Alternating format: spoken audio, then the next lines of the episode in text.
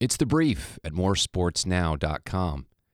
The NFL draft wrapped up on Saturday, and of the 255 players selected, there was not one Scarlet Knight among them, unless you include offensive lineman Jonah Jackson, who was recruited by Kyle Flood and was drafted in the third round, 75th overall, by the Detroit Lions. He played his last year of eligibility at Ohio State. I was initially ticked off at Jackson for leaving a team that desperately needed him to go to a conference foe that has dominated Rutgers since they joined the Big Ten. No, it's not fair, but in this case, it did work out for Jackson, who may not have gotten drafted at all had he stayed on the banks.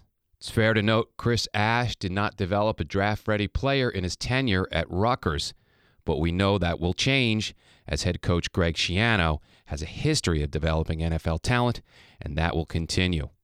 I'm Steve Titchener, and this is The Brief at moresportsnow.com.